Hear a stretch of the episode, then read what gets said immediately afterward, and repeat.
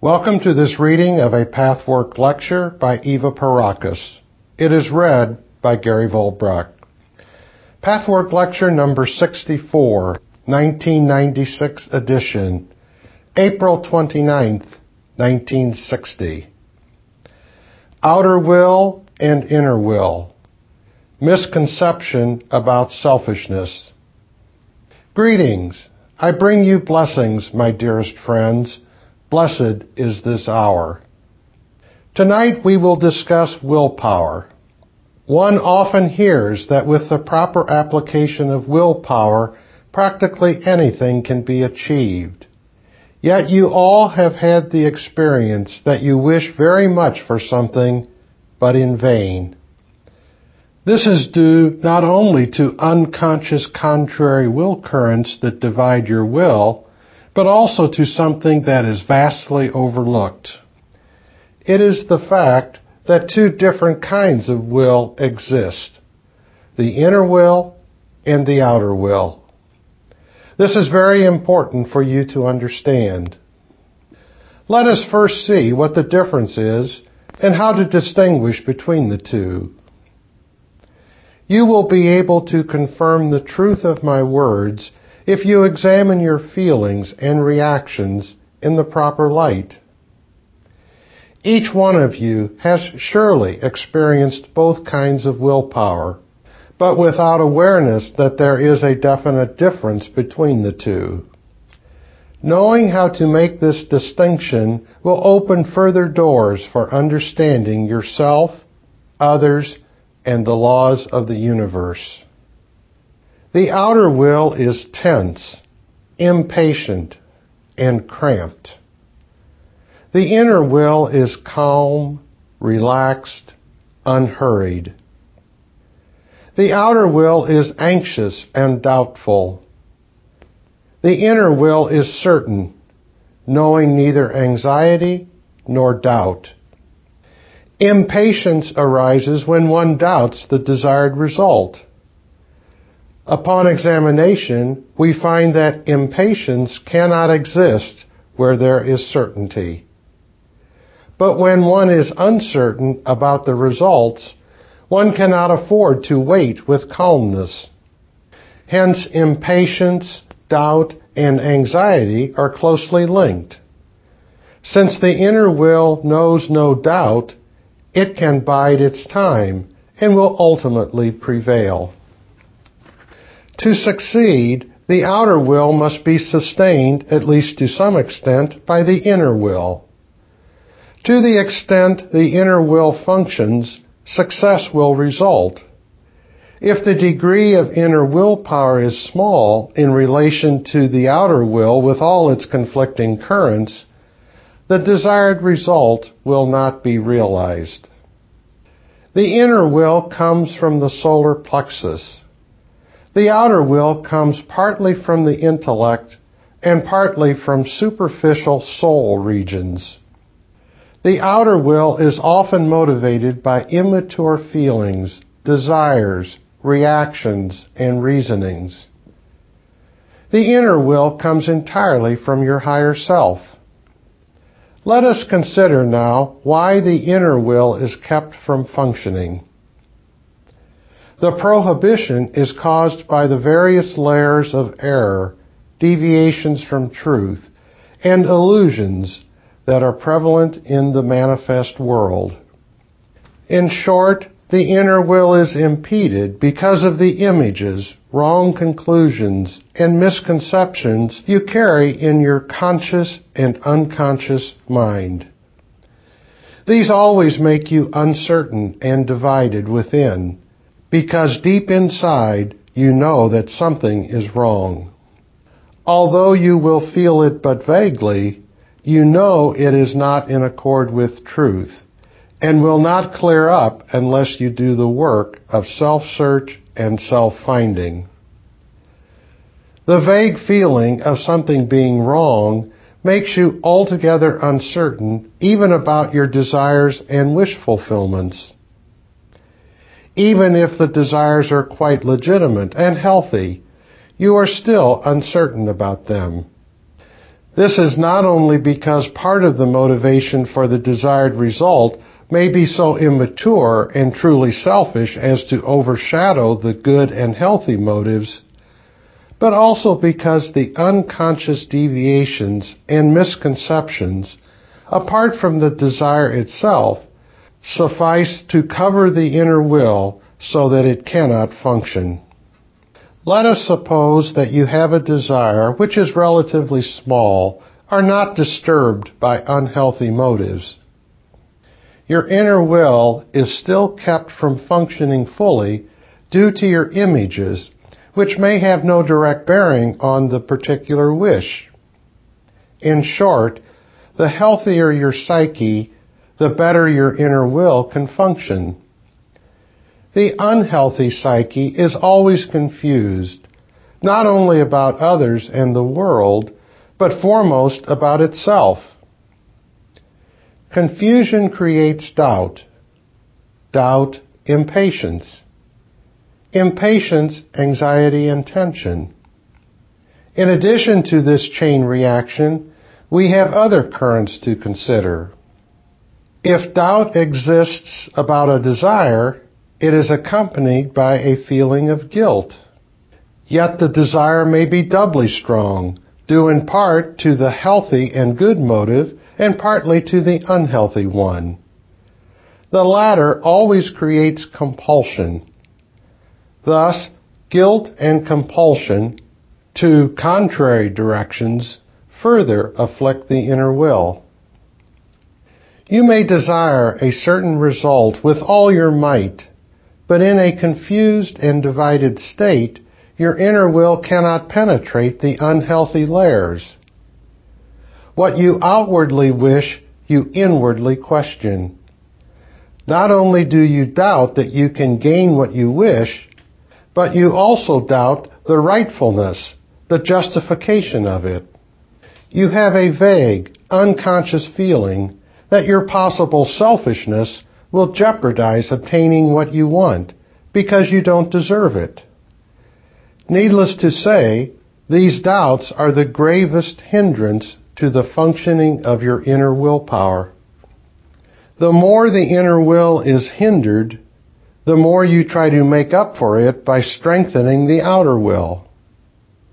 But the strength of the outer will is always unhealthy. It is a poor substitute. It is full of tension, anxiety, and impatience. Since it cannot function, it brings frustration as well and with that, a renewed doubt in yourself.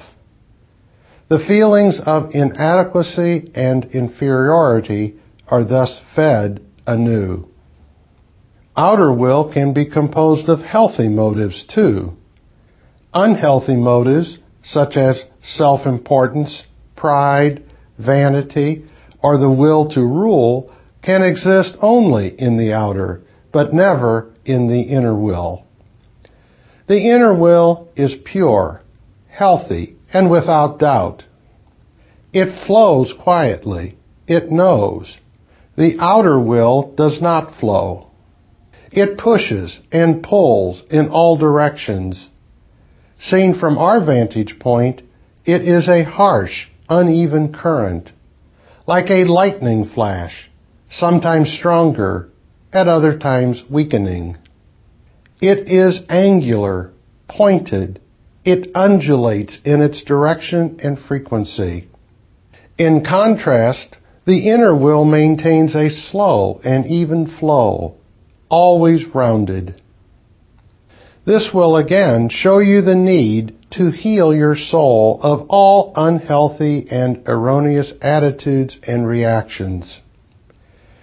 It is important for your happiness Though it is true that you can move mountains with strong enough willpower, that will has to come from within, and that presupposes the existence of a healthy soul.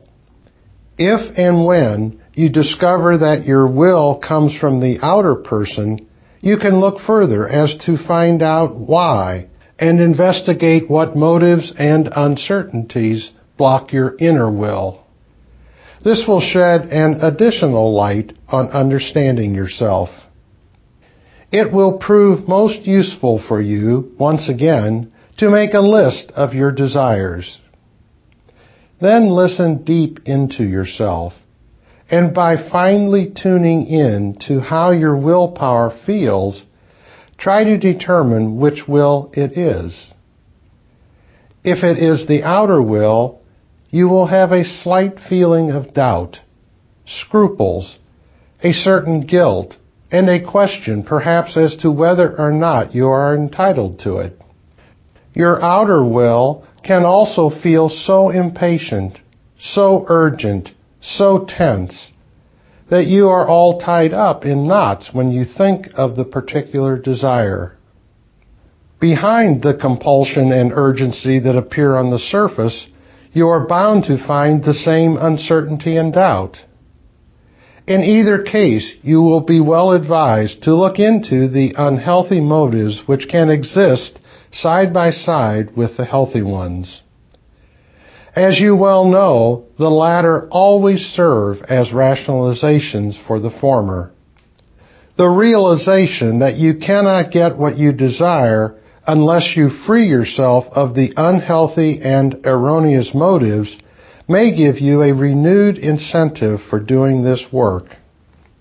If you discover that your inner will functions in certain cases, you will feel very different. You will feel absolutely no qualms. You will feel a very calm serenity in your wish. You will also feel the certainty that you will get it. It may take time, but you will not be impatient, nor will you be resigned.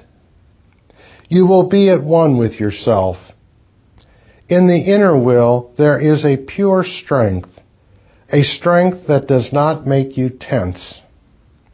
This work is very important for you, my dear friends, as it is the only way to eliminate the levels of the outer will that hinder the functioning of the inner will. Even if both will currents pursue the same goal, even if the outer and inner will desire the same thing, the mere fact that the outer will is tense and impatient prohibits the inner will from unfolding, from floating, from affecting the cosmic forces.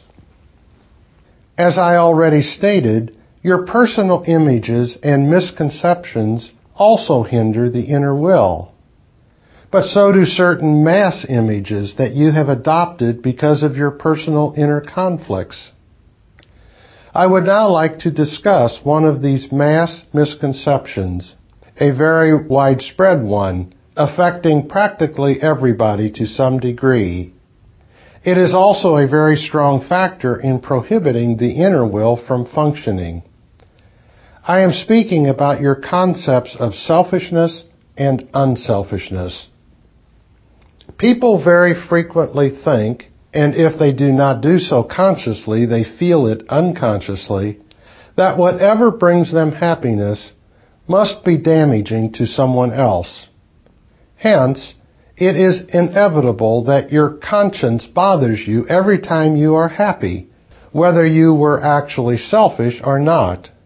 This guilt is bound to afflict your inner will for happiness. Your unconscious concept is that if you enjoy something, your pleasure will automatically be at the expense of somebody else. Since you were taught that it is wrong to be selfish, you feel you must suppress your selfish desire. You fail to distinguish whether your desires are actually selfish or not and you indiscriminately suppress all desires. In the belief that all desires for happiness are selfish, you do not dare to desire at all. In the process of suppression, unable to distinguish one from the other, you lump together the really selfish with the really healthy desires, which have nothing whatsoever to do with selfishness. Thus, you have no way of sorting them out, of judging, of coming to terms with them. Only then would you be in a position to freely decide for some desires and against some desires. In short, this is the unconscious concept. Since desires aim for happiness and wanting happiness is selfish, I must suppress all desires.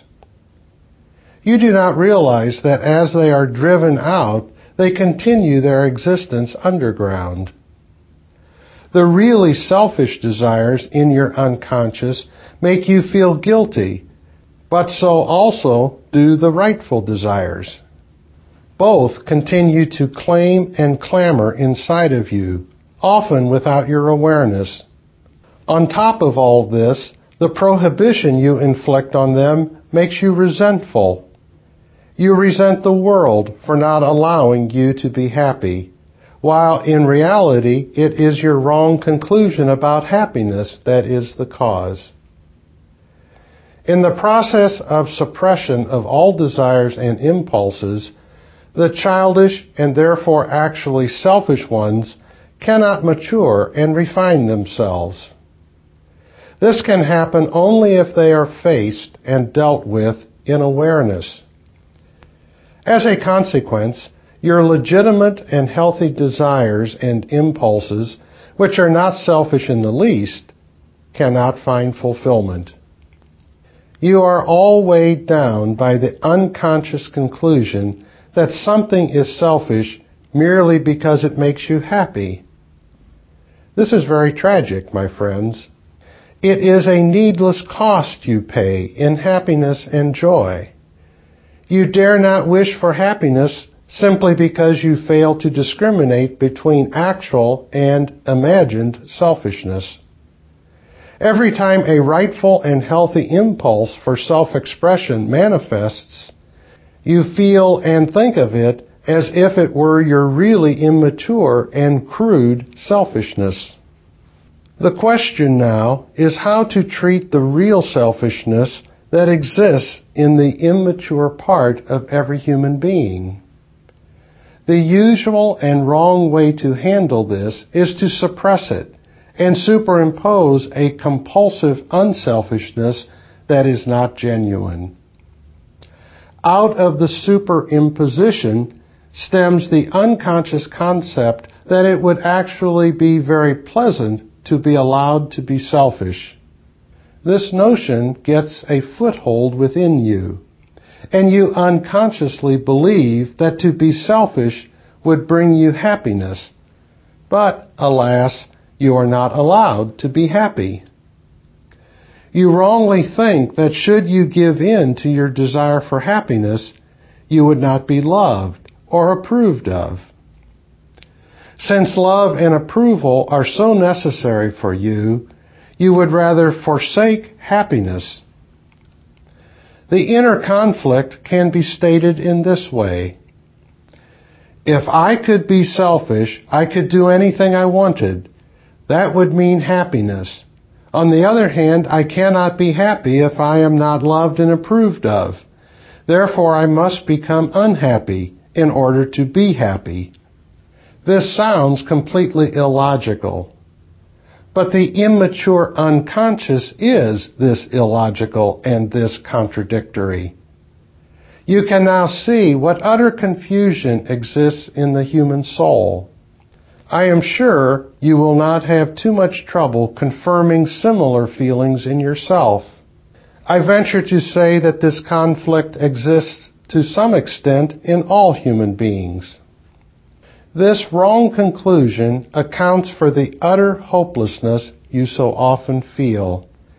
A hopelessness that finds an outlet in occasional moods for which you sometimes find outer reasons and rationalizations. This very conflict is the underlying reality of your hopelessness. Were your misconception true, happiness would indeed be an impossibility. You would be justified in being hopeless if you couldn't be happy without being loved. And you cannot be loved when you are happy, for happiness is selfish according to this erroneous concept. there is unhappiness either way. You may fluctuate between the two alternatives, but whichever way you turn, you find yourself unhappy and frustrated. You often rebel inwardly and try to force the people around you to break this law, or what seems to you a law. But your conviction that you are in an insoluble situation causes you to try to get out of it in the wrong way. The irony is that you try to come out of it by sometimes actually acting out your most childish and selfish impulses rather than your legitimate and healthy ones. This must offend others and provoke them to react negatively toward you. And this, in turn, convinces you anew that your predicament is indeed hopeless. Since the cause of your rebellion is unconscious, it does not occur to you to choose to act upon your healthy impulses. Instead, you pick the most drastic examples for your experiment. The drastic examples are the selfish impulses. Only by a growing awareness and conscious discrimination can you be in a position to make the proper choices and so receive the proof that your conclusion was wrong. It becomes self-evident that this conflict frustrates your inner will and prohibits the deserved fulfillment of your desire. The idea that selfishness, if allowed, would be a happier state may be only in your unconscious mind, while consciously you know all the right answers. In that case, questioning yourself in the proper way will bring you closer to the inner contradiction. By going deeply enough, your answers will be less and less convincing, even to yourself. When this happens, you are approaching the afflicted area. Some of you, if you but took the trouble to think about it, might even find a consciously held belief that you would be happier if you were allowed to be selfish. Whether this misconception exists in your conscious or in your unconscious mind, how can you be freely unselfish in your actions day in and day out? Not doing the unselfish act makes you feel guilty. Doing it seems to be a violation of your will and conviction. It cannot be a free act, independently chosen. Whenever you do something out of compulsion and not because you say yes to it, you cannot be at one with yourself. You must be divided, in conflict. You must lose your inner peace and your sense of rightness. How can you be happy either in doing something that makes you feel guilty or in doing something that appears to be against your personal interests? Either alternative brings dissatisfaction. Let us now examine why this concept is wrong. I am addressing that part of your personality where you hold the misconception. First, not everything that makes you happy is automatically selfish and damaging to another merely because it makes you happy. Quite the contrary. As a happy person, you are better able to bring happiness and joy to others. You are entitled to the same consideration for yourself as another person. Only as a free, strong, and happy person can you have fulfillment in life and be constructive in your environment. In order to accomplish this, you have to give yourself consideration. You have to respect your own rights and they will not conflict with the interests and rights of others. If sometimes it appears that way, ascertain the truth with absolute self-honesty. There are no fixed rules to determine whether actions are right or wrong when they appear to be against the interests of another person. However, it is essential to become completely aware of all your wishes, impulses, and motives. Only in that way can you discriminate and judge which one is selfish and which one is not. As to the actual selfishness that seems, consciously or unconsciously, so advantageous and desirable, in reality, selfishness cannot offer any advantage to you, even if it seems so at the moment. The higher your consciousness is, the more absolute will this conviction be in you. At the moment, it may be difficult for you to understand this truth, and then you should just strive toward this fuller vision as a goal. But the true concept cannot become a part of you as long as you try to force it upon yourself, as long as you act in the right way because you think you should as long as the decision is not wholly your own and therefore free. In the meantime, all you can and should do is to be honest with yourself. When it still seems to you that the selfish act would be more desirable, contemplate the following. An isolated event, with all its causes and effects, will have a different aspect than the same event would in its larger context. In other words, a particular incident may actually seem to warrant the view that selfishness is advantageous. But if you follow through the chain reactions, you are bound to gain a different perspective. The different view will give you the desire and activate the free will to decide for the unselfish act rather than be driven to it as before. This in itself will make a tremendous difference. It will automatically open a new vista, showing you that selfishness is not advantageous, either now or in the long run. It is divorced from reality. As long as you see only the first effects of an action, you do not possess a view of the whole picture. It is only a segment, and the segment cannot convey the whole. Let us say you are shown a little stone from a big house. You can tell certain facts by looking at the stone, the quality of the material, as well as the color. But you cannot tell what the house looks like from seeing the stone. You can judge neither its beauty its architecture, nor the proportions and furnishings of the rooms. It is the same with the inner and outer actions, attitudes, and reactions of the human being. By considering only the immediate effect, you take it upon yourself to pronounce judgment upon the whole picture with only a segment available. You need to extend your view so that you are in a position to have a truer vision.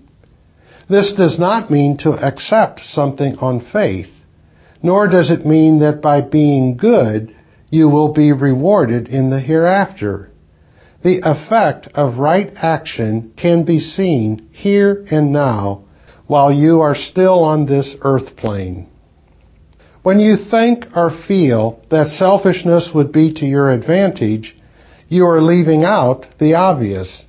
You fail to connect cause and effect, and therefore your view is blurred.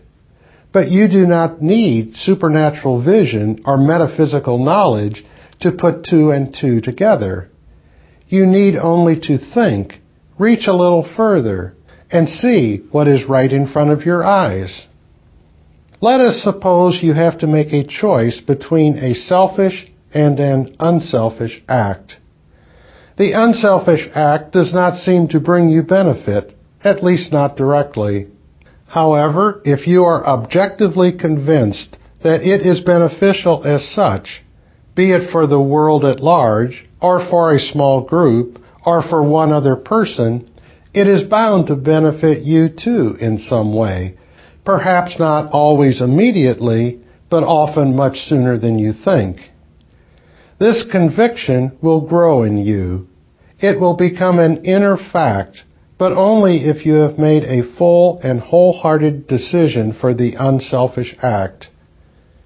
Decide for it only because you are convinced it is right, and not compulsively because you want to receive a reward, whether in the form of affection, love, approval, or to obligate others, or because you believe that God will reward you for having been a good child.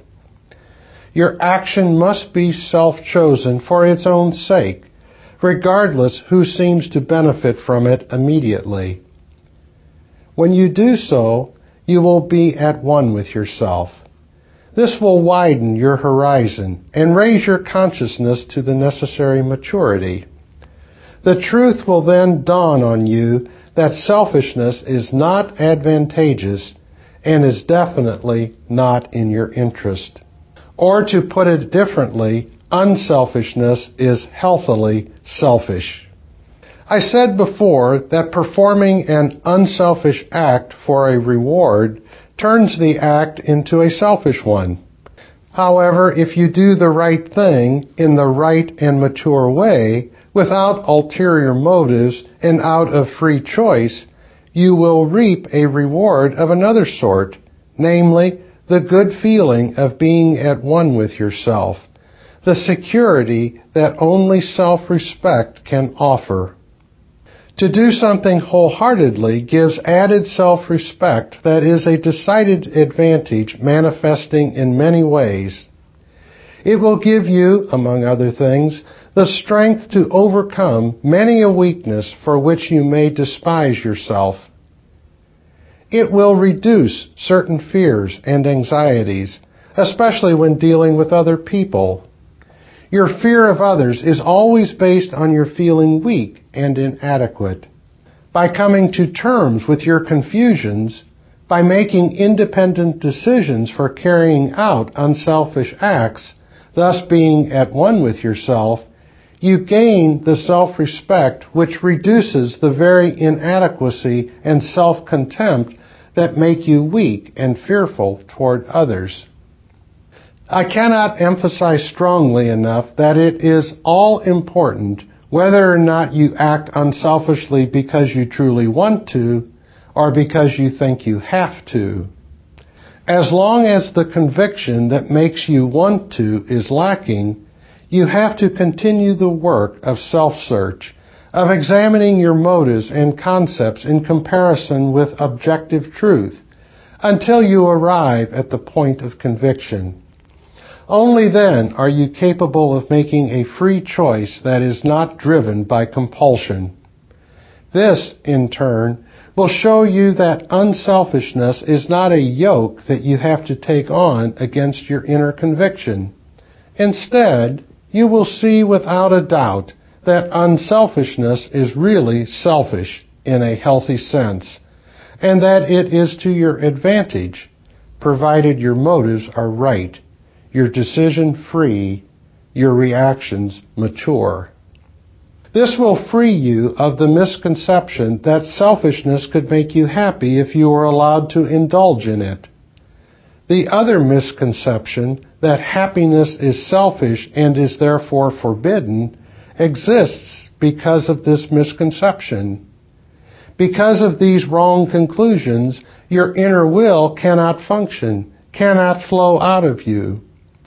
Each time the desire for happiness manifests, a little inner voice prohibits it so that the inner will is broken. The desire may be reborn on an outer level, but, as I said before, the outer will cannot suffice in bringing you to any goal. It will only tear you apart. It will destroy your inner strength, serenity, and peace. Try, all of you, to recognize your will, where it comes from, how it feels. If and when you find the inner will blocked, examine where and why you have doubts about the rightfulness of your desire. At times, this suspicion may be justified because your desire may actually be harmful to others or to yourself. At times, your desire may be justified but many unconscious, unhealthy motives may exist together with the healthy ones. At times, a wish may be wholly right and good, but your misconceptions, about selfishness as well as in other areas may prohibit the inner will to function. Tonight I was focusing on a problem that is crucial and widespread. We shall probably have to work on this subject with each one of you individually. Prepare yourselves by thinking about it, by feeling how these words apply to you. Are there any questions now dealing with this subject? Question. When doing an unselfish act and knowing that it doesn't come from your true self, yet you do it in order to change, you don't want to do it compulsively. But you get so tired, so exhausted, and so you don't understand why. Answer. The very fact that you get exhausted is a sign that you still do the unselfish act against an inner conviction and really out of compulsion. You want to be good and unselfish, but you still feel deep inside that the selfish act would be to your advantage. Thus, you force yourself, and this makes you tired. You cannot immediately lose your compulsion and reach the state in which you freely choose. This free choice can be made only after you realize that the unselfish act is to your advantage, while the selfish one is not. The misconception may be deeply buried and has to become conscious first. You cannot bypass this stage. If you try, your unselfish action will remain compulsive and unfree. In other words, you first have to become completely aware that you do not want to do the unselfish act and why. You have to become aware of your rebellion in complying with the unselfish acts in the past, as well as with the guilt of your selfish actions. This part of the work is essential, although sometimes a bit painful for a while. But it cannot be dispensed with. Only after you have surmounted this stage will you be in a position to discriminate, judge, and choose your own actions and attitudes. You will then be able to reform your concepts. In many therapies, people become stuck at a certain stage. They find out that their legitimate desires and impulses were suppressed, but this discovery also brings out the selfish desires, which they now act out, going from one wrong extreme to another. In such cases, the person does not advance. It is not necessary to act out selfish impulses. You have more options than the two alternatives of either suppressing or acting out your selfishness. You can recognize it without indulging in any selfish or damaging conduct. But you must recognize it in all honesty, otherwise you cannot proceed. Incidentally, it is because people in therapy often display their newly discovered impulses that analysis is often accused of making people more selfish. If properly handled, this need not be the case. You do not have to choose the wrong alternative now simply because in the past you performed the right actions out of the wrong motives. You can, if you wish, continue to do the right actions even while you are in the process of becoming aware that you do not like doing them. You are in a temporary state anyway. It is a period of transition. More important than anything else, for the moment, is that you become aware of why you are doing an act and what you feel when you are doing it. To summarize, at first, before the self-search, you are convinced that you do an unselfish act and you hate it without being aware of your hate and rebellion against it. Next, you find your hate and rebellion for this act. You will further find that you probably blame other people who, so you wish to believe, force you into it. The next step will be that you reconsider why you are doing this act and what your real motives are. In most cases, you will find that you do so because it is expected of you, and that you do not wish to offend people because you want their approval. Further investigation will show that, apart from these reasons, you would really much rather do the selfish act. When asking yourself why, the answer will be that you think it is more advantageous or more pleasant for you. By that time, you have recognized the misconception that can be corrected only by means of the true concept. If and when you are entirely aware of the misconception in all its facets, you will have to recognize also that the act in question was selfish, compulsive, and unfree, especially because you wished approval. Therefore, your apparently unselfish act was really selfish. The selfishness has merely shifted. The process of finding out what is really going on cannot be avoided. You can then decide whether or not you wish to act as before. In the course of this work, you may discover that some of your actions were unjustified and unnecessary, that other people have taken advantage of you in a way that will ultimately prove damaging to themselves. But in other instances, the action as such may have been valid and reasonable, and you may choose to continue it, even while your motives are still confused. In either case, the important thing is to recognize your feelings, motives, and reactions, your inner and often unconscious concepts, and most important of all, your self-deception. Only by allowing your true emotions to come to the surface will you finally reach the point where your inner concept will change and the conviction of truth will be yours. Question. Although I have made the free choice myself, knowing all these wrong motives, but at the same time desiring to change, I still feel it is a little selfish. It is not so much for wanting approval or love, but perhaps that I want to try a new way. Answer. Perhaps you do not want approval or love so much, although you may not be fully aware of it, but you may wish to do God's will, to be a spiritually advanced person. It does not matter what the motive is. Such a motive may also be superimposed. The moment you feel that selfishness is still there, in spite of the recognition of your negative motives, you are not fully aware of all your feelings, unconscious conclusions, and thoughts. You may not yet be aware to what extent a part in you still thinks that going after your original selfish desire would actually be more pleasant. For that matter, you may not even be fully aware of what these desires are. Because of this misconception, the desires themselves are often suppressed and have to be brought out of hiding.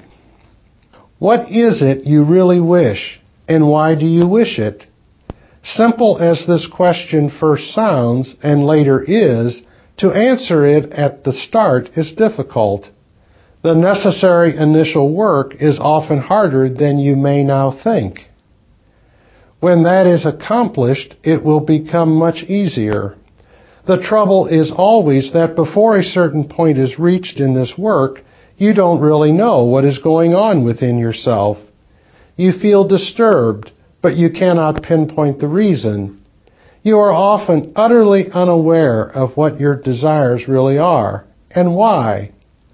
If and when you learn to become aware of this each time you feel disturbed and anxious, you will have made great progress on the path.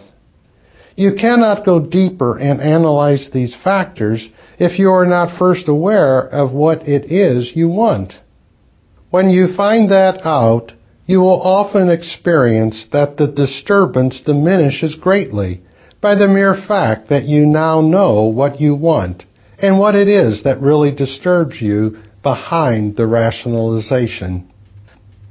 My dearest friends, may my words give you further material and food for your inner progress.